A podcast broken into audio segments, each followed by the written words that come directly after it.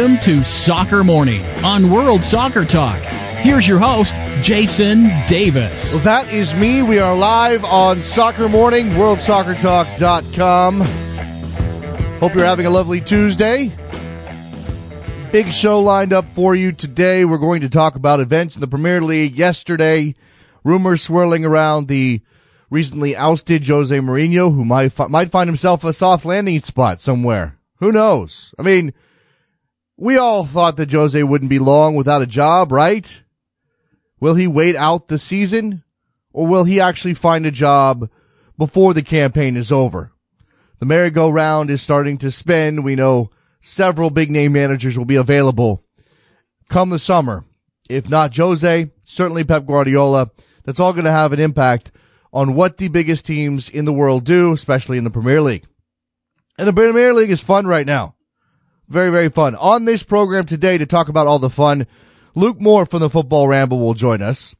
Uh, I'm sure Luke will have plenty to say about Jose Mourinho and his sacking, uh, about Manchester United, about Liverpool, who uh, got stomped by Watford on the weekend, about Arsenal, who beat Manchester City 2-1. That's where we start with the news this morning, Theo Walcott, Olivier Giroud doing the honors for the Gunners. Now, Yaya Toure's goal was the best of the bunch, but it came in a losing effort and Yaya was otherwise not very good. That, that makes me sad.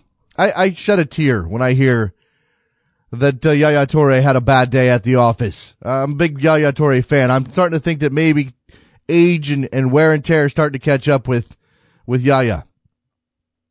Uh, more like Nana Toure. Trevor Hayward, ladies and gentlemen. The win keeps Arsenal two points back of Leicester in the Premier League table, and uh, uh, not all good news from for Arsenal. Uh, they did get word that Alexis Sanchez will be out for another three weeks, pushed back his return. I, I do find this interesting that, that Arsenal is getting this done, despite, but despite not playing typical Arsenal football and certainly dealing with some injuries. I saw the, the possession stats. Was it close to 70% possession? for Manchester City in that game. So Arsenal getting it done by being clinical, by taking advantage of, of Manchester City, uh, on the break and certainly pressuring the back line of Manchester City. No Vincent Kompany is so huge for City. Without him, they are a different defensive team and it shows against the big dogs like Arsenal in the Premier League.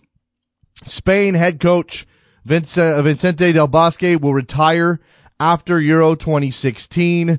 Uh, Del Bosque obviously had a lot of success with Spain, won the Euros in 2008, won a World Cup title in 2000, uh, 2010 with Spain. Spain at the time, the culmination uh, internationally, sort of the, the avatar of, of Barcelona and tiki-taka, uh, tiki-taka football. They obviously had some other pieces from other teams, but uh, that the core of that team was was very much Barcelona uh, reared, and the uh, the Spanish national team played some of the prettiest football we've seen on the international stage. In fact, I'm sure there are plenty of people out there who would make the argument that Spain was maybe at the time uh, one of the best national teams of, of all time when they uh, when they won their uh, their, their European and uh, World cha- uh, Championships. All right, so uh, Vicente Del Bosque stepping aside. We'll see how that impacts the Spanish national team as they move forward. Egyptian side Zamalek has decided to quit the season, or at least they're threatening to do so. This this story's a little all over the place. Threw it into the news because I find it interesting, but of course, uh, the state of the Egyptian league up and down, uh, just based on some of the travails that they've had running the league, security issues. There seems to be a concern over where Zamalek is playing their games. They would like to move their games. The Egyptian Football Association says no. They don't like the officiating. Uh, they want to get uh, certain officials off of their games. The uh, Egyptian Football Association said no. Um, and, and, this this sounds like sour grapes, but without being on the ground in in Egypt, it's very difficult to say whether or not there's a legitimate concern on the part of Zamalek and, and this may all be bluster in the end, but they have threatened to quit the Egyptian season. The club be, could be relegated to the fourth division if they don't repeal their request to be removed. Um, you have to imagine that eventually the brinksmanship will come to an end and, uh, and, and Zamalek will back down to avoid being relegated to the fourth division of Egyptian football. That's a death sentence for a club. You just simply can't do that. Uh, there's some interesting insight into, uh, the Egyptian football situation uh, at the r r slash soccer Reddit on uh, on Reddit uh, uh, Reddit thread on Twitter on sorry on Reddit. There it is. Wow. All right, let's uh let's get into Mexico. Mexican captain Rafa Marquez is returning to his native country to join Atlas. That is his his first club. 17 years ago, Rafa Marquez made his debut with Atlas. Uh, played four years for the Guadalajara-based club before moving to Monaco in 1999. Obviously, Marquez has played for Barcelona, most recently with Hellas Verona in Italy, where he moved after the World Cup 2014. Uh, now, uh, Rafa is back in Mexico. He's 36 years old. This is likely his last stop. He con- he captained the Mexican national team through four World Cups, 2002, 2006, 2010, and 2014. That's an incredibly, whether you like the guy or not, and certainly as a U.S. men's national team fan, it's hard to like the guy. As a, if you like the Red Bulls at all, uh, it's hard to like the guy. Um, but, uh, he certainly is a legend in Mexican football, and now he has an opportunity to end his career back in Mexico with Atlas, his original club. Reporting reports suggest that Manchester United is discussing the possibility of hiring Jose Mourinho.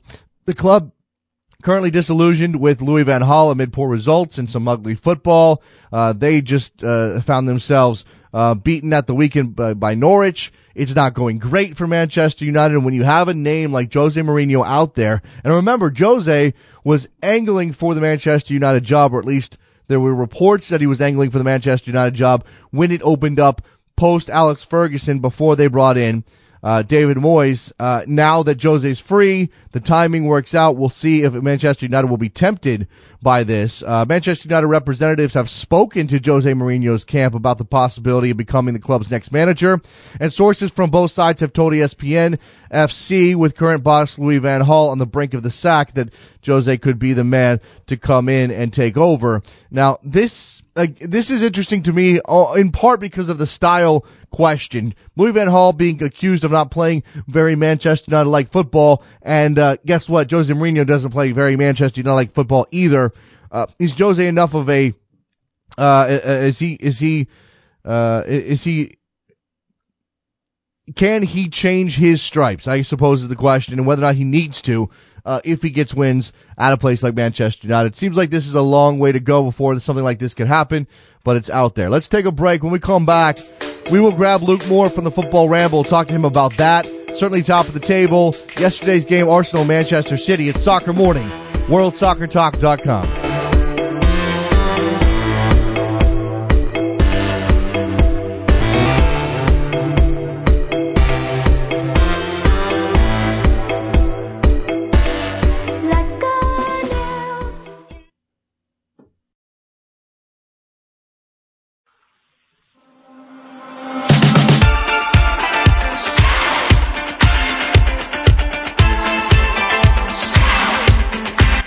Welcome back to Soccer Morning on World Soccer Talk with Jason Davis. Right, we're back on Soccer Morning, joined now by Luke Moore from the Football Ramble. Hi, Luke. Hello, good afternoon, or good morning to you, I should say. Sorry. Yeah, it's still morning here. Uh, happy Happy holidays to you. I, I was um, I just you. had this this I was having a conversation on Twitter, and I was telling my producer Trevor that I wanted to play bad Christmas music on this show. He refused. He doesn't want me to do that. I can understand why. I need to ask you your opinion because this song is being discussed on Twitter right now among some some of my friends. "Wonderful Christmas Time" by Paul McCartney. Where do you fall on that song? Yeah, I don't mind it. I mean, it's, it's, an. I'd say I'd put it in the very in the middle of the pack. It's not a standout for me, but it's not. It's not relegation material. Either. Okay, all right. I, I I think it's an abomination, but that's just me. All right, let's move on. Yeah, I'm not. I mean, there are ones I I, I dislike more, but there are ones I enjoy more as well certainly it's not stodgy, uh, even if it's got that '80s vibe to it uh, and the synthesizers. At least it's not, you know, one of the uh, one of the old boring ones. All right, let's let's move to the football, Luke. Um, we are, you know, we're coming up. Um, we're, we're here in the festive period. It's going to get very hot and very heavy in the Premier League. We had a big a big game yesterday, crucial match between two of the uh, the higher flyers in the league um, and Manchester City visiting Arsenal. Arsenal gets the job done. What what stood out for me, Luke, and I don't know if I'm going up the wrong tree here or not, and I didn't get a chance to watch much of that game. But it seems as though Arsenal has found a different way, and maybe this is not new. I mean, you and I have talked about Arsenal sort of adjusting when they play someone like Manchester City. They don't have the lion's share of the possession, but they still score the goals. Yeah, I think they found that. I think Wenger's have sort of adapted uh, in that way. I mean, there was a season or two ago where they had that great result over Man City, and they played in a completely reactive way, and that seems to have flicked a light, flicked a switch for, for Wenger. Very ca- cagey game early on, wasn't it? Until Walcott popped up and sort of broke the deadlock, and then the game opened up. Um, and then it, I, I, the thing is frustrating for, for Man City fans will be Yaya Toure. I mean, Vincent Kompany's missing, they're missing a big leader on the pitch, and until they can feel that, but he only decides to, that he wants to play for sort of the last 15 minutes or so, and then he takes the game by the scruff of the neck and does what he does, but it's not enough because he's not done it for the the, the preceding 65, mm-hmm. 70 minutes. So very disappointing from their point of view. But of course, Arsenal go into great shape, great shape going into the uh, into the second half of the season because a lot of people will will not expect Leicester to last the distance. And if that's the case, then you want to be the next best team, and that's what Arsenal are at the moment. Mm-hmm. Certainly. Um, now, you're talking about City, talking about that leadership. Uh, is it is it a matter of is it a matter of motivation? Is it a matter of of team spirit? I mean, uh, those intangibles are very easy to sort of identify as the problem for a side like Manchester City when they have.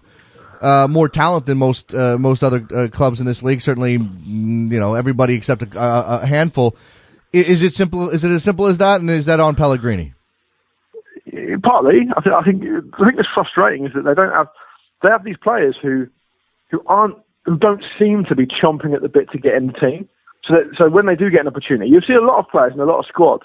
You have a handful of, of, of players who aren't playing every week or they can't force their way into the team. But when they get an opportunity, they really take it by the scruff of the neck and make it hard for the manager to leave them out.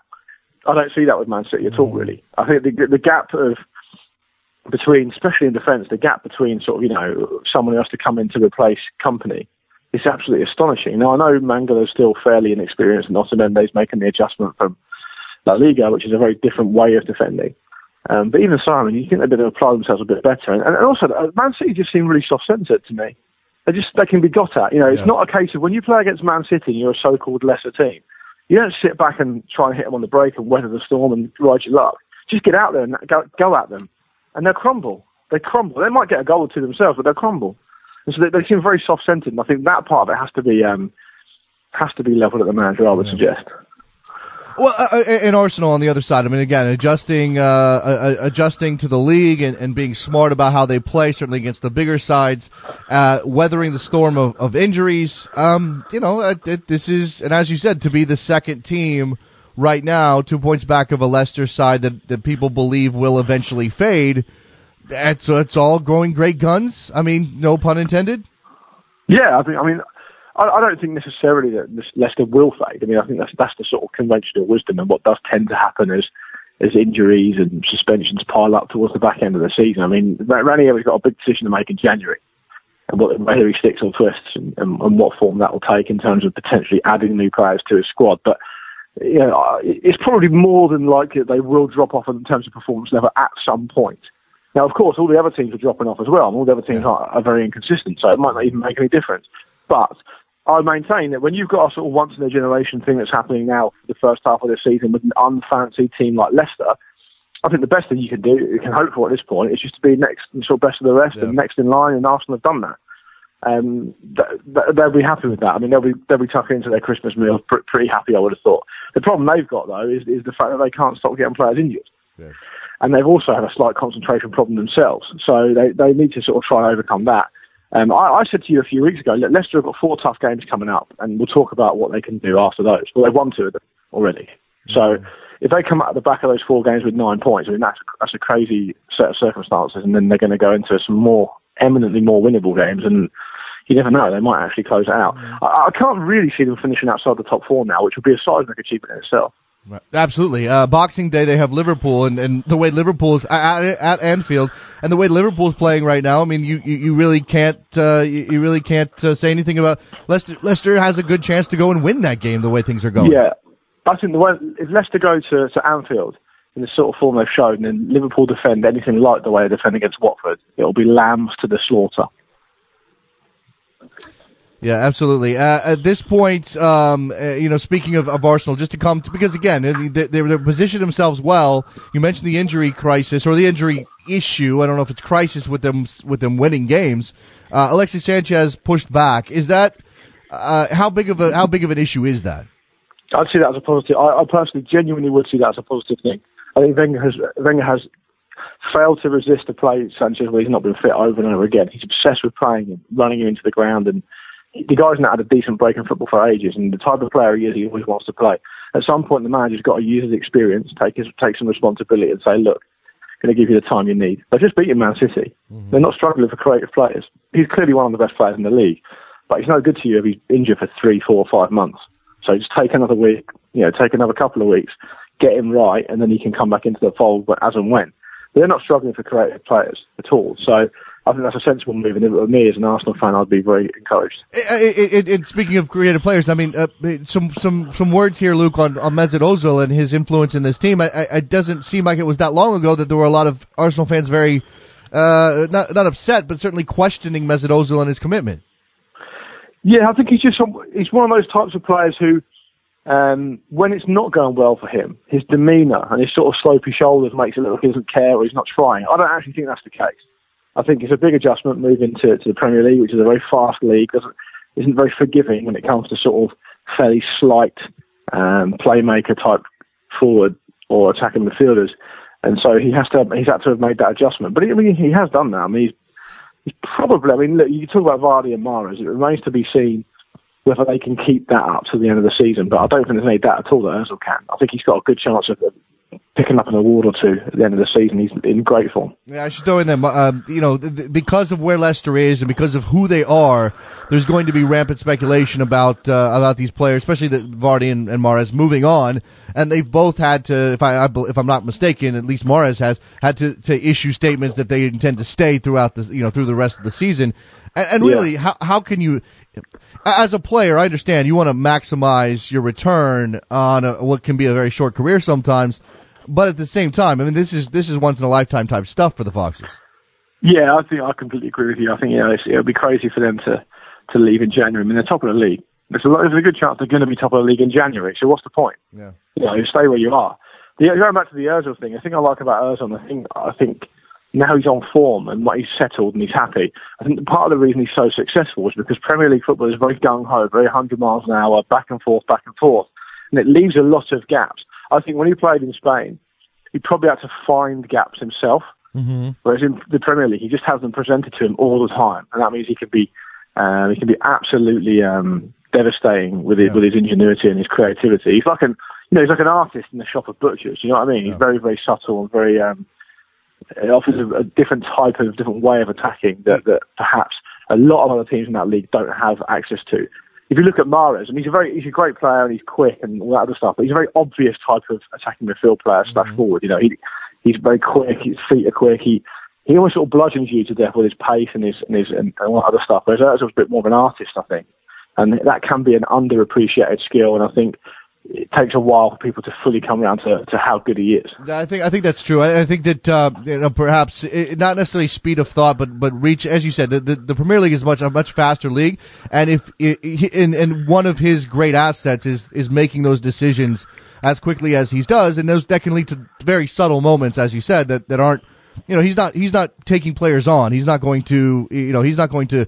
Uh, find gaps and create space by by drawing defenders to him. He's going to take the ball and find that uh, find that gap very very quickly. Okay, uh, moving on here. Let's talk about Jose Mourinho and well, let's talk about Manchester United first, and we'll set the stage for this.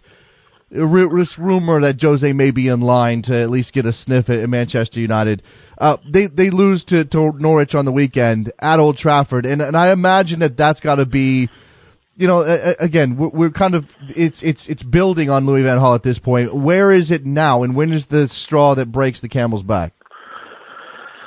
Tough to say. I don't know. I mean, I heard a, someone was saying to me the other day that he's got two games to save his job or something like that. I mean, I don't really know what the point of that is. I mean, fine, but I mean, if he wins two more games, they're not going to change their complete. He's not going to look at that and go. I mean, if we assume that's true, he's not going to look at that and go, "Oh, I want to change the complete, change my philosophy and no. do something different." He's no. not going. To, it's not going to happen. So even if they win two games next, they're not going to win them four 0 and three 0 are they? They're probably going to sneak them. And and so the thing is, this, the problem isn't going to really be solved. So I, I just think with Van Gaal, he's just a. Um, I think he's just quite an anachronistic manager. I mean, he's been very successful in the past. He deserves a lot of respect for what he's achieved in the game. I think the modern game is probably passing him by the way it's passed a lot of other old managers by. I mean, you look at someone like Fabio Capello, who's mm-hmm. done, achieved great things in his career, but his management career has just completely petered out. He's not adapted, he's not adjusted. That's not to say that older managers can't adjust or they can't adapt, but some of them certainly can't. And so Van Gaal looks to me like he can't. Because uh, I, I, don't, I don't think it's the size of the club or the size of the, uh, the challenge. Because he's managed at really big clubs before. I mean, the biggest clubs around. And he's also managed at big international level sides as well. So I just think it's moved on without him in the game, and I think he's he's been caught up, and I think they probably will move him on sooner rather than later. When that is, I don't know. I don't have any contacts in the club. Sure. Um, and if you and if you if you if you want to talk about the Mourinho thing, I just don't see how I can't really convince myself or be convinced by anyone else that Mourinho is a good fit for Man United, and I think they know that as well. No, I, I, I, I'm with. I mean, that's the logical thing to, to believe that, that they have to imagine that this is not the the right man for them. Not only because he is uh, so flighty and, and he'd only last a couple of seasons before things fall apart. But also because what what what style change does he bring to the club in light of what yeah, Louis Van Gaal has done? You, you couldn't make it's, it's almost like a sick joke. You know, you, one of the biggest reasons that Manchester United are going to get rid, if they are going to get rid of a coach, that they're going to get rid of a coach with a, of a massive reputation, is because he's not attacking enough. And then they get a Mourinho in who's just been fired. Mean, it's like he's not. What's Mourinho going to do if he takes the Man United job? He's going to try and restore his reputation. The way he's going to try and do that is by winning trophies, and the way he tries to win trophies is not by attacking teams in, in a free-flowing Man United style. He'll grind results out. And he, the thing about Mourinho is the only way I can think of think of summing him up sort of succinctly because he's a very complicated character is he will bring you trophies, but that's all he'll bring you. He won't bring you a legacy. He won't bring you a whole crop of new young players to come through after he's gone. He won't bring you memories of amazing attacking football by and large. He'll just bring you trophies. And for a lot of clubs, that's enough. And fine, and I'm not, I'm not judging them for that. But for some clubs, that isn't enough. And those clubs include Manchester United and Real Madrid. Um, and I think one of them, well, he's obviously already managed Real Madrid, and people don't particularly look on that era as that, that fondly. No. And I honestly don't think if Man United are convinced to take him on by George Mendes, who they like doing business with, by the way, so it could happen on that level. I don't think they're going to look back on it with any sort of fondness at all. That would be my prediction, if indeed he goes there, which I don't think he will. No, I, I don't. I don't see it happening either. But but if you even if you can conceive of it of it happening, I, I guess the only way that you sort of can rationalize it is that since Ferguson left, Luke, it's been there's been a void there, and and even with Louis Van Gaal, who is immensely respected, it still doesn't feel as though there's something to orbit around at Manchester United the way that there was when Sir Alex was on the job, and the, Mourinho has that sort of gravity, but it's a different sort of gravity. Yeah, I don't. I think if, if you went down that route as a Man United decision maker, or even as a Man United fan, if you tried to go down that route and go, "Oh, well, it's never been the same since Ferguson," get get on with it, get over it. It's never going to be the same. This is a man who completely identifies with the club, and the club completely identifies with him. Right. You can't you can't judge that on the same basis. You can't judge a new manager, whoever he is, even to get Guardiola in, you know, to a lot of people's mind, the best manager working today. You get him in, he's still not going to be able to compete with the Sir Alex Ferguson stand at Old Trafford, the Sir Alex Ferguson named road outside you know, Old Trafford, you know, the statue of Sir Alex Ferguson. No one is going to replace that. They need to get over that. I said, I remember I said, I said it uh, when it first happened, and then Moyes came in. I didn't mean it in a callous way, but in a more more of a reality check type thing to Man United fans. Welcome to the real world. Yeah. You know, this is this is how every single other club, pretty much in the world, right. has to deal right. with things on a day to day basis. And under Alex Ferguson, they didn't have to worry about that. Now they do. And it doesn't matter who they get in. It's not going to replace that. I think they just need to put that out of their mind, try and get the best manager they can that fits the club in the best way possible, and try and start achieving new things and start living in the present a bit more and, and just put Sir Alex Ferguson out of yeah. their mind. I mean, Not in a way that they don't want to worry about him anymore. They don't want to appreciate what he's achieved. Of course they do, but they need to judge themselves on a whole new set of uh, parameters now. Mm, absolutely, and and and uh, Sir Alex certainly is an anachronism in his in his final few years on the job because again, th- this is not a world where where um, clubs are are willing to wait it out uh, with with a manager. I mean, you know, well, absolutely, yeah. Go, go, you know, you go back to Sir Alex first first couple of years with Manchester United, and and, and he wasn't winning trophies, and now because of the established, and I'm looking at. Uh, I'm, I, am i am sure you haven't had a chance to read it yet, Luke, and I actually haven't gone through it all. It's at the Telegraph, and it's from I think Paul Hayward, and it, it just whether or not uh, uh, the the writing is, is, is good or not. The the theory is that there's a, a, very small group of elite managers: Mourinho, Guardiola, Klopp, Ancelotti, and Simeone, who have become a luxury brand, and it fits a, a theory that I have that there are only a handful of managers that fit a handful of clubs and it, it creates this it's going to create this merry-go-round that you know Guardiola is going to leave Bayern Munich and he's going to end up at one of these elite big money clubs because that's the only place he can go. Yeah, I think that, I, I, yeah, that was quite a broad stroke. I, I, I agree with that to an extent. I think you know I'd include different a couple of managers in there and, and maybe take one or two out. I mean, I'd include Ancelotti in that, and and, and I'd probably remove Klopp from that. But sure. but, the, but the, the overall sentiment is, is, is is correct. And the thing I wanted to pick up on what you mentioned there is the time factor. It's a different game now. You don't. These teams need. These teams feel like they need to be successful uh, almost as soon as possible. There's no long term sort of thinking on that level. It's fine for them to have a long term strategy as long as you're picking up a trophy or two here here and there along the way. And and that isn't always possible, and that means that puts pressure on the manager. I mean, we're talking about in terms of Manchester United. We need to bear bear in mind that we are talking about, in my opinion at least, the greatest club manager in football history, certainly in modern history, and it's not even close. So, so it's very, very hard. Not only hard, but probably impossible, and also irrelevant, really, to, to judge any other manager working today by those standards. There's no point. You're just never going to be happy yeah. if you do that. So it's almost like you need to draw a line under it, go out and get the best fit for the club you can find. Mm-hmm. They've got the money to pay him. They've got the size of the club to attract him, and just go and get him and see what happens. See how it goes. You know, it's a competitive league, the Premier League, and the Champions League is also very competitive. No one's defended it since it became the Champions League, so clearly, by definition, it's very, very competitive just give people time and see what they can achieve. Yeah. If you if you if your judgment is sound and you find the best manager you can find, I'm sure it'll all work out. But it will take time. Hmm.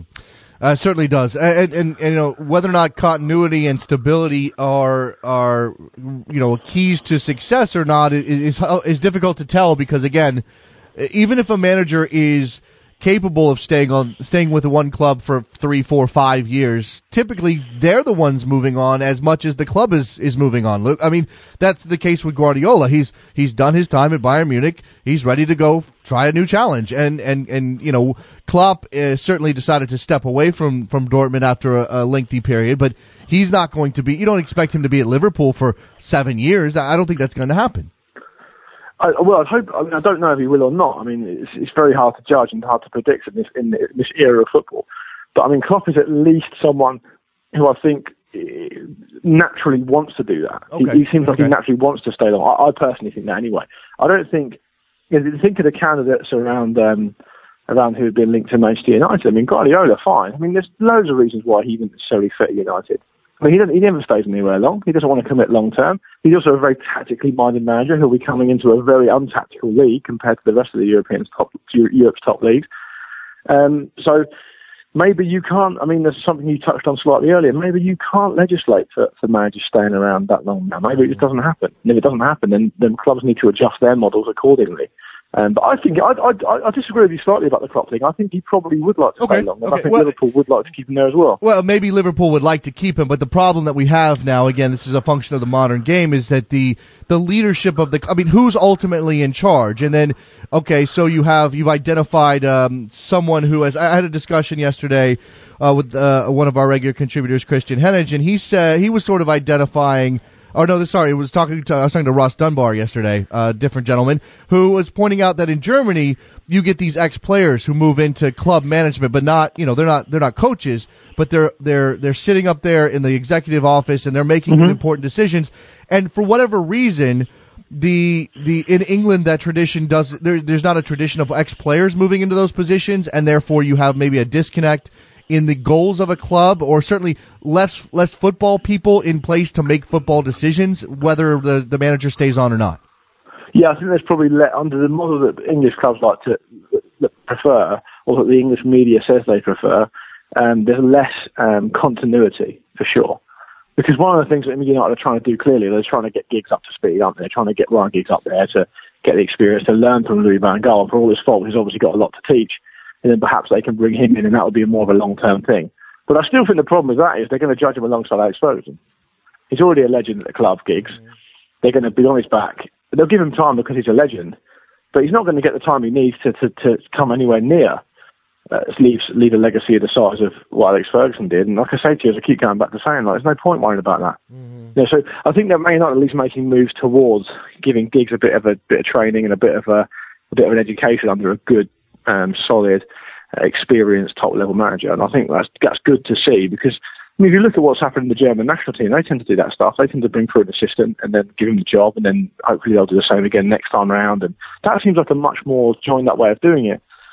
But then uh, with Man United, you've got to throw things in like they're responsible to the owners who need to make money, and the brand needs to be big, and they need to be profitable, and they need to have a worldwide presence, and it's much easier to do that if you win trophies and all that stuff. They can't sustain not being successful for too long because it's mm. really, really hammers up their uh, business model. And I'm looking at the table again, Luke, and uh, you know we're, we're, waiting to see what Leicester City will be able to do. Uh, you know, there's no. Um, while while some people may expect them to fade, there's certainly no guarantee of that. They they they'll likely at least be uh, challenging for a Champions League spot or, or a top four spot. Uh, the the rest of the table, though, I mean, because of the way that the league is shaking out, if I'm not mistaken, last year we were essentially crowning Chelsea at this point. Um, what else, you know, what else can, uh, uh, you know, Tottenham finally has a chance to really, you know, solidify themselves as a Champions League contender. Uh, we don't know what Manchester City is going to do and whether they hang on to Pellegrini and, and whether they can get Kompany back healthy. So where, uh, you know, there's, there's so much possibility here with Crystal Palace and Watford and West Ham in the top 10. Mm, yeah, I think Spurs Spurs are disappearing under the radar a little bit, aren't they? They look pretty consistent. They had a poor result against Newcastle, but other than that, they've done well they could they could easily get in there because they're consistent. They don't lose too many games, and that's really important this season. Um, it says that, by the way, it does speak volumes a bit that they're only just in fourth because they've drawn probably a few too many. But yes. I think they're in good shape because they can keep their players fit, keep that key midfield area fit, and keep Harry Kane fit. I can get in there. I don't know about the other clubs you've mentioned. I mean, I'm not completely convinced about Watford at this stage. Sure. Um, I think they've got a couple of players playing very well, but that could all change. And Crystal Palace have got a good side. They need to get their strikers scoring a bit more. Um, and, and, and but they've got. I think I, I went to see Palace at, at Selhurst Park a while ago, and they played, it was in the League Cup, and they had a load of players, first team players, um, changed around, and they played a few uh, reserve team players. Well, not reserve team players, but players who don't get in the first eleven. Now I was surprised by the depth of their squad. Um, so I think they've got an outside chance of doing something in the top six. I think top four might be a bit of a stretch, but it's a very unpredictable season. I'm going to do myself no favour at all by trying to predict what's going to happen. Yeah, I mean, again, we got with Chelsea in 15th, and and, and they um, they obviously get a big win on the weekend. I guess we should you know just put a bow on this discussion by talking about Chelsea. They respond without Mourinho. Guus Hiddink is in the stands. Didier Drogba uh, in the box there with Roman Abramovich. Um, you know, are we going to see a bump because Jose's gone, or is this a talented team finally? I mean, uh, it's it definitely seemed as though Jose was the problem based on their performance against Sunderland. Yeah, it's a bit disgraceful. I thought they played, but then on the other hand, they did look like they were playing with a weight lifted from their shoulders. So something obviously went very wrong there. But I think there's a lot of different reasons why you should try hard and play for for the team you're employed by, and it's not just the manager. I mean, so they should be should have been doing a lot better. But the fact is, they they they, they played well against Sunderland. One of the best performances of their season, certainly domestically. Some of them aren't great though, by the way, and we'll learn a lot more about them next time around. But yeah, I mean, they could they could go on a run now. I mean, they're only 11 points, I think, off fourth. Given how many clubs keep consistently dropping points, I mean, it's not outrageous to suggest they might break the uh, that record and of never being finishing higher than seventh or whatever after the start and actually force their way into that top four. I wouldn't be surprised if they did that. It'd be fascinating to see what happens to them now. And I think, you know, Chelsea have got a good record with interim managers. I think every interim manager they've had under Abramovich has won a trophy, I think that certainly most of them have. So there's nothing to suggest that um, Hiddink can't be a success there, even in the short time he's got at the club. And given that other teams are dropping points all over the place, um, you never know. It could be fireworks. Yeah, uh, you know, and, and and we don't know. I mean, Chelsea is capable of climbing, and uh, and some of these other teams are capable of dropping off, of course. And, and I'm looking at the the relegation zone at the moment. I, I think we're all of the opinion that unless something really changes at Aston Villa, they're, they're a lost cause. As for mm. as for the rest of this, I mean, you know, uh, again, Norwich, uh, Newcastle, Swansea, Sun- Sunderland there in 19th. I mean, I don't know that, that those are going to be the teams that are that are fighting it out at the end of the year. Uh, not that they're good now, and not that I foresee a lot of improvement, Luke. But as you said, everybody else is dropping points. It, it's possible we have a completely different set of teams, or we have eight or nine teams in the same sort of area fighting uh, fighting off relegation. Yeah, the most important the most important column at this stage of the season when you try and talk about relegation is the goals for column. Look at the team who's scoring goals. It's hard to score goals in the Premier League generally, um, and the biggest problem that teams have coming up into the Premier League is scoring goals. So if you look at the team who can score goals and has not only that has goals distributed across different parts of the team, then they have, in my view at least, the best chance of, of beating the drop. But at this point, it's very difficult to say. And Graham Souness always used to say, never look at the league table till Christmas. Don't worry about it till then. And we're not at Christmas yet, so I'm going to plead the fifth. Just a couple of days, and then uh, Boxing Day will come, and we'll get another game in our. You can call me back there. There we go. Luke Moore from the Football Ramble joining us uh, on Soccer Morning. Luke, uh, thank you very much for the time. Uh, happy You're holidays, welcome. Merry Christmas, and uh, enjoy yeah, it. Merry we'll, Christmas to all your listeners. We'll uh, we'll talk to you again probably in the new year. Thank you very much. Cheers, goes, Luke, Luke Moore, good stuff from him. We'll step aside. We'll come back open up the phone lines and talk to you on a Tuesday, whether it's about the Premier League table, whatever else is on uh, on tap. It's Soccer Morning, WorldSoccerTalk.com.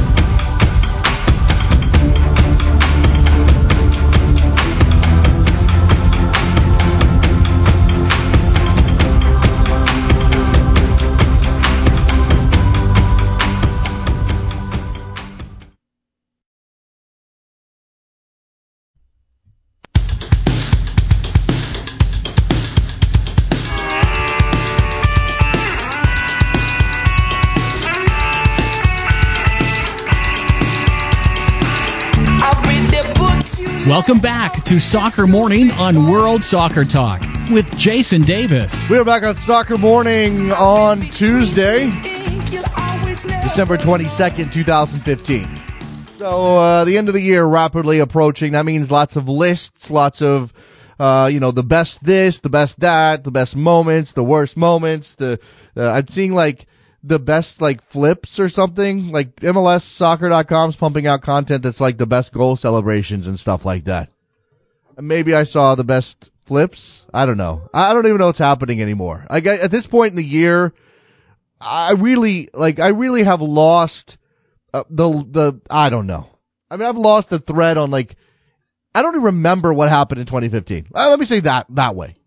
I barely remember what happened in 2015. You know, here, let me pull back the curtain just a little bit on Soccer Morning. Okay, so this is the web show. Love doing the web show. Um, remember, I, you know, we, we obviously have guests on this show that are, that tend to range all over the place.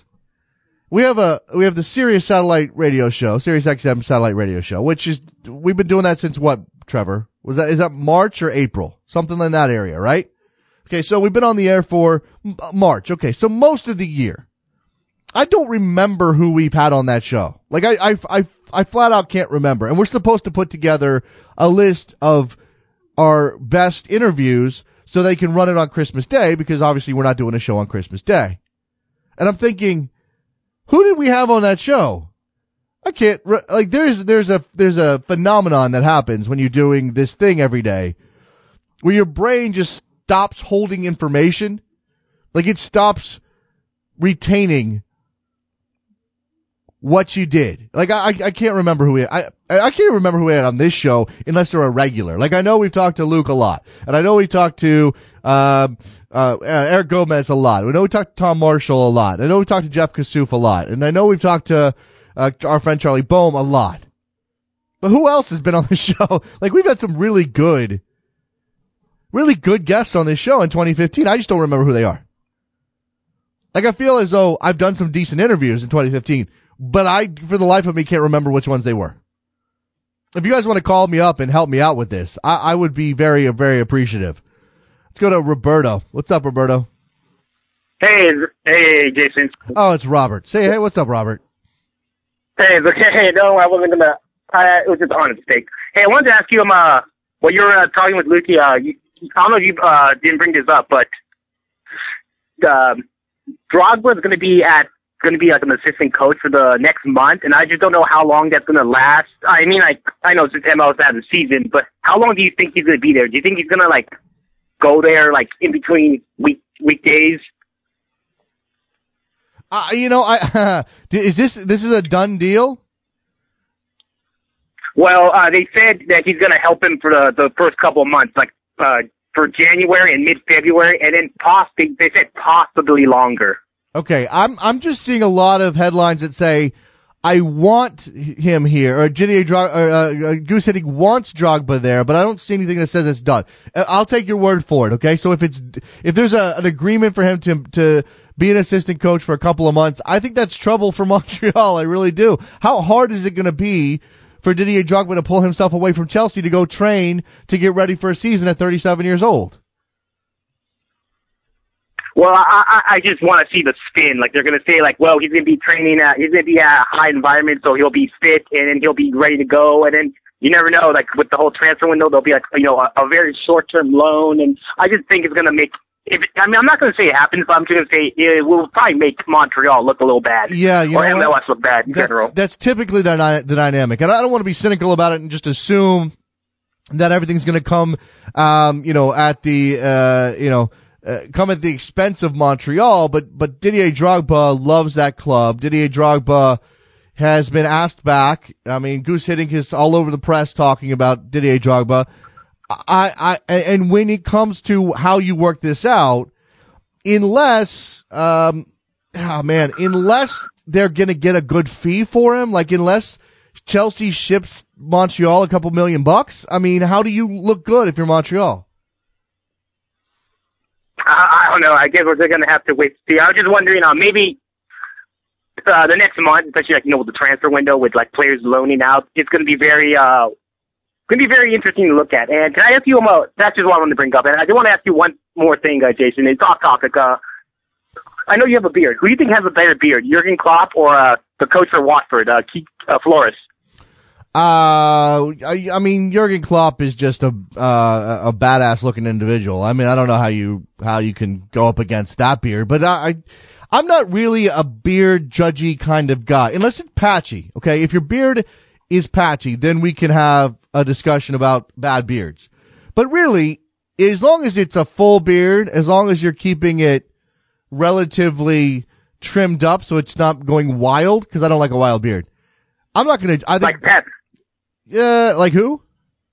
No. like uh, Pep Guardiola when he had his beard. okay. Yeah, maybe. But but I, I mean even long. I mean even crazier than that. I'm talking about like um like Matt Borcher. yeah. I'm not a fan of the Matt Butcher style of beard. That's a, that's that's not my. Uh, look look. Flores and Klopp both have excellent beards. Uh, that's they're fantastic. Both of them are fantastic. I'm not gonna get uh, beard judgy here for you, Robert. Sorry. Okay, it, it, it, it, it brings off that uh, interesting man in the world kind does. of vibes. And I just. I just wanted to ask you that. And uh, Well, I'll see, go on. I just want to. Oh, I am Yeah. je- I am jealous of that look because being a fair haired, fair skinned individual, I can't pull off the most interesting man in the world look. I, I got the you know my my beard's red. There's no there's like there's no dark and tall, dark and handsome element happening for me.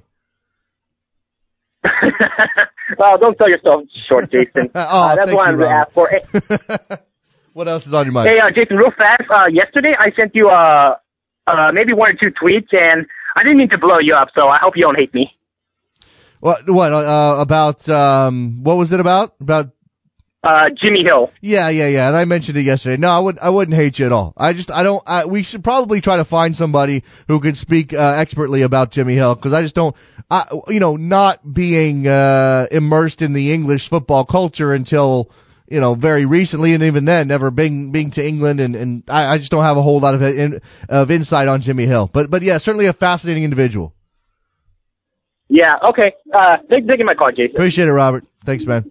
Robert out in L.A., one of our regular callers. I mean, we're, I don't think we have any plans for any like, uh, end of year roundup things happening here. And honestly, I'm not, I think we'll probably be on the air, uh, maybe Monday, Tuesday next week. Um, I'm not sure what days we're doing shows. We'll, we'll talk about, we'll let you know what the schedule is. I got to talk to Trevor about it, but we weren't, we weren't really planning any, any end of the year retrospectives, but uh, since I put it out there, a bunch of you guys are, are on Twitter sharing your favorite guests. That's that's very cool. Uh, Fernando says um, the goalkeeper, uh, Jonathan Tannenwald, uh, his favorite guest. That's that's obviously a guy we had many many times. In fact, uh, Jonathan maybe know how many times he appeared on the show. I don't off the top of my head. Uh, see, Chris Davis is mentioning Brian Sciaretta. He's been great um, he, uh, all year long. Uh, Brian's all over the place doing interviews. Uh, let's see. Stephen Clark mentions a specific uh, interview immediately following the uh, U.S. Open Cup final. Uh, Scott's got Andrew Jennings. We had it. Was that this year that we had Andrew Jennings on the show? I think we've had Andrew a couple of times. So yeah, we probably did have Andrew Jennings on the program in 2015. If you got any good memories of soccer morning in 2015, uh, go ahead and share them. We'll, we'll, we'll put them out there. And, and this, maybe this is a good opportunity because I, I, you know, we do this show every day. We just keep rolling. We're always current event uh, focused. You know, we're very heavy on what's happening in the moment because that's what you do when you do a daily show.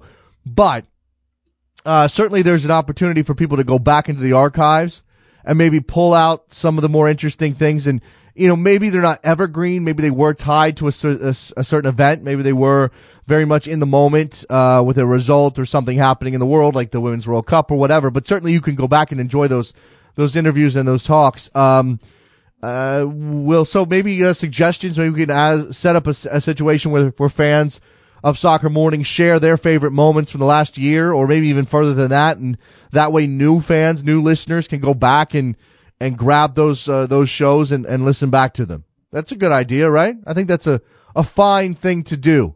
We'll set that up somehow, or or just um, you know, follow Soccer Morning on Twitter. We'll retweet some of the best ones uh, for people uh, who maybe need to go back and or, or, or you know could go back and, and, and take something out of those um, uh, those past shows. Uh, phone number's 646-832-3909. I hadn't even given it out when Robert called. And we've got a little bit of time left in this program if you want to jump on board, talk about something today. Uh, Trevor was doing some survey stuff. Speaking of following Soccer Morning, Trevor was doing some survey stuff on the Soccer Morning Twitter account yesterday. I think he got some good information. Uh, if you would if you would partake in that and give us some responses, it would help us with the direction of the show. Certainly setting things up for 2016. You know, we, we we're adding and trying to to make the show better and better every uh, every week, uh, every you know every month. We're trying to improve. Trevor's done a lot on the visual end of things, and we're trying to determine what the demand for that is. Um, certainly, we want to add more visual elements to Soccer Morning, and maybe in the future there's a, a partnership that'll come out of um, uh, out of the soccer world that allow us to do that. Certainly, right now, you know, this is a grassroots sort of uh, sort of thing. I mean, we're we're we're doing this. We're we're in partnership with World Soccer Talk today. Obviously, you know World Soccer Talk is a, a fantastic website that's been around for what ten years now. That's been doing you know fan based coverage of the world's game and doing a fantastic job of it. So it's great for us to be in partnership with them. But that clearly, you know, that, that there's a there's an um th- there's a level to where we are. I mean, we're not you know, this is not a corporately run show. We're not backed by a network or anything like that. So we have resource limits, but we do what we can. And in order to get the most out of the show and the mo- give you the most we can, we need to know what you want, what you like. So uh, please respond to those questions at Soccer Morning on Twitter. Uh, give us your thoughts on uh, on on all of that. Let's go to Bill up in New York. Hey, Bill. Hey, Jason. Just want to talk about uh, Rafa going back to Mexico. Mm-hmm. I think that makes it official that Mexico now, is now the retirement league, and MLS is the league where young Mexicans come to play. Oh, you're gonna okay, fine, yeah. Let's let's make that official, Bill. Why not? Why, why not make that Yeah. official? Rafa couldn't make it in MLS, so he has to go back where he can play, and only in Mexico. well, look, I mean, yeah, okay, all right. I, you know what? I'm gonna let you have your fantasy, Bill. I'm not even gonna try to punctuate. I'm not gonna play devil's advocate as I usually do. There you go. What else you got, Bill? That'll be my Christmas present. Okay. Uh, is it is it too early to start worrying about uh, MLS moves for next year with the Red Bulls? No, I mean it's hey, look. The off season kicked off, you know, two and a half weeks ago. We we the Red Bulls, like everybody else, have to jockey for position, and get themselves ready for 2016. Now, I mean, when you look at your roster, Bill, when you look at at what they have coming back, I think you got to feel pretty good because the core is still there. Whether or not you're going to get anything out of extra size, I mean, you got nothing out of Verone in 2015. Are you going to get something out of him next year? Is he going to be able to step up? and really contribute because you're paying him a good amount of money. And this is a team again that's changed directions here. So as as you know, as a DP, whether or not he's making he's not making millions, but he's making enough that you want you want to get something out of him. Um, I'm trying to think, you know, I'm trying to look at and trying to look at, I'm looking at your roster right now as of yesterday. And I mean, the, the Lawrence thing, Miazga, those things are hanging over your head. Beyond that, I don't know. Because the thing I'm worried about is that uh, last year everything went well for us, went great for us.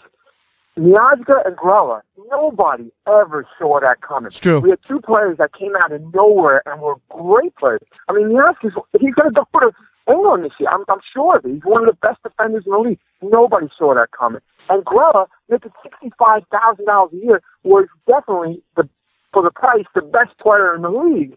And that's not going to happen again this year.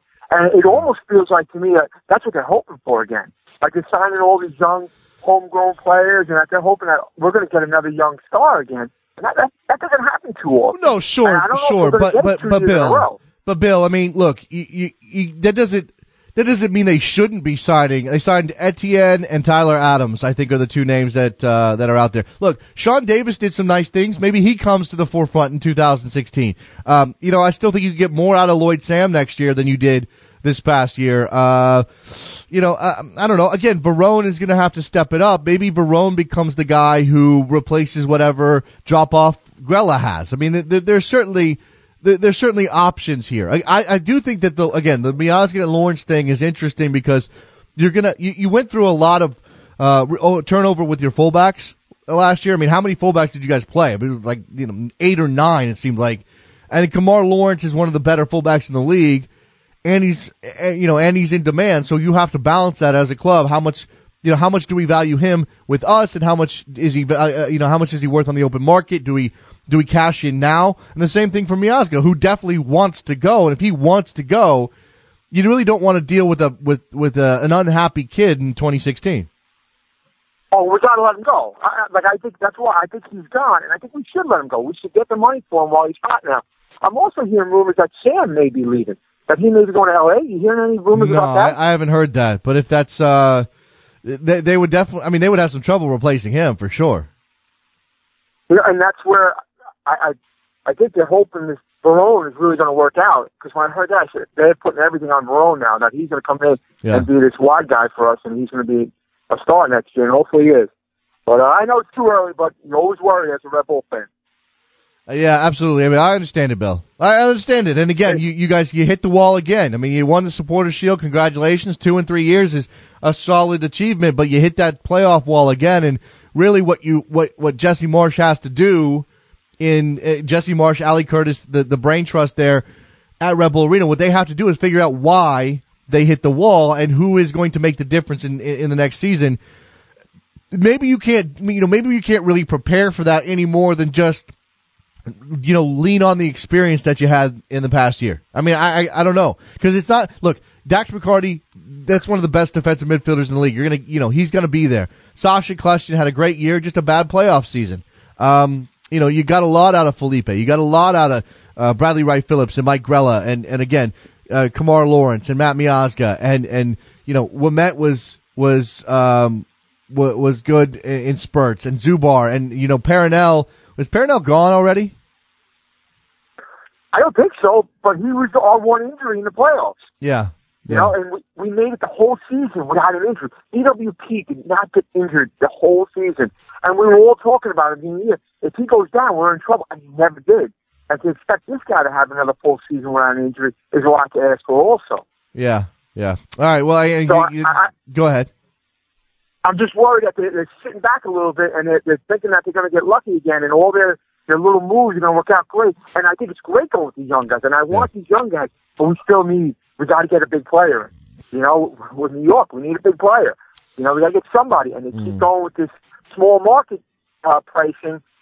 It's not going to work. I don't think two years in a row. And like I said, it's too early to start worrying. But as Red Bull fans, we always do. Thanks, Jason. I'll talk to you. Appreciate it, Bill. Good stuff from Bill up in New York. Six four six eight three two thirty nine oh nine. Uh, Holden's on Twitter hitting up my man DJ Khaled, trying to get him to call in, which would be a brilliant way to finish out 2015. Uh, Chad on Twitter, my favorite soccer morning memory was uh, Kevin Kincaid after his Twitter rant about the Union, uh, Sakiewicz's for, front office performance and PR spin. Yeah, Kevin Kincaid's brought a lot to this program over the past uh, over the past year as well. He's been on the Sirius satellite, Sirius XM satellite radio show as well uh, numerous times. Uh, Bo Durr, who has uh, jumped in on, on, on Twitter and I know listens every day. Uh, he was on the program a couple of different times. Um, I think we talked about his book, Single Digit Soccer, which you can pick up, uh, which has some very interesting stories behind the scenes. Uh, you know, in illuminate, illuminate, is that a word? Illuminating things about the youth soccer world. And this is always, um, obviously always a, a question in American soccer, how youth soccer impacts what goes forward. All right, let's see. Uh, if we don't have any more phone calls, gonna have to wrap this one up. I mean, certainly not a week where I'm gonna hang out and just uh, uh, pad for you guys. It's, it's it's it's a holiday week. We all have more we have more important things to do. I mean, I you know if you haven't finished your shopping, jump online, get that done. 646-832-3909. By the way, um, okay, so, uh, I'm not, I'm trying to figure out if I should be talking about this or not. We'll, we'll, we'll have to address this maybe tomorrow. I, I was gonna go into some of our, uh, some of the behind the scenes stuff, but we'll, we'll save that for tomorrow. Maybe I'll, uh, just tease you guys with, a, a, little bit of a chat. All right, so we got uh, Andrew Jennings as the best uh, interview of 2015. Uh, numerous great guests who had been on the show numerous times, including again Bo, Jonathan Tannenwald, Jeff Kassouf, uh, Kevin Kincaid, uh, Charlie Boehm. Oh man, how many? How many other? again, Eric Gomez, Tom Marshall. Um, trying to think, we had. Uh, uh, Dave Martinez, mi- many, many times. Fantastic stuff from Empire Soccer's Dave Martinez. We've had uh, Kyle McCarthy on this show numerous times. Um, let's see. Who else, who else should get a mention? I mean, I, am going to leave people out. This is what I'm talking about. Brian Sciaretta, Christian Hennig. Um, yeah, David Cartledge. Absolutely. Ross Dunbar. Absolutely. Um, uh, we've, uh, Jonathan Johnson uh, Giuseppe LaRocca, um, David Amoyal, uh, who else? Man, so many people. Was this, did we have, I'm trying to think of some of the, like, I'm trying to think of some of the one-offs that we had, cause so, I, I, saw somebody on Twitter t- the other day talking about, uh, is it, um, Who's the Who's the guy who write who was writing on the American ownership? Trevor, was that last year? It was 2014, right? So this is what I'm talking about. My brain goes David Kahn. Yeah, that was 2014. so that was a long time ago. seems like it just happened, but it didn't. It was a long time ago. yeah, we had uh, uh, we had some good stuff in 2014 as well. All right. Anyway, go go look at the entirety of the uh, of the archive. Good place to wrap it up. Thank you to Luke Moore from the Football Ramble for his insight into the Premier League. Uh, thank you for the callers, both of you guys, Robert, Bill. Good stuff from you. Uh, we'll be here tomorrow. We'll be here on uh, Thursday as well. So we'll be up here up until uh, up until Christmas Eve. So if you um, if you were wondering, there's your information. Thank you very much uh, for checking us out, and uh, go uh, follow us on Twitter and uh, do the the iTunes thing and what else. Nothing? Lawless, Twellman, you're right. 2015. Fantastic year of guests. We'll uh, do more review tomorrow, maybe. We'll talk to you then. Bye. Did my invitations disappear? What I put my heart on every cursive letter. Tell me why the hell no one is here.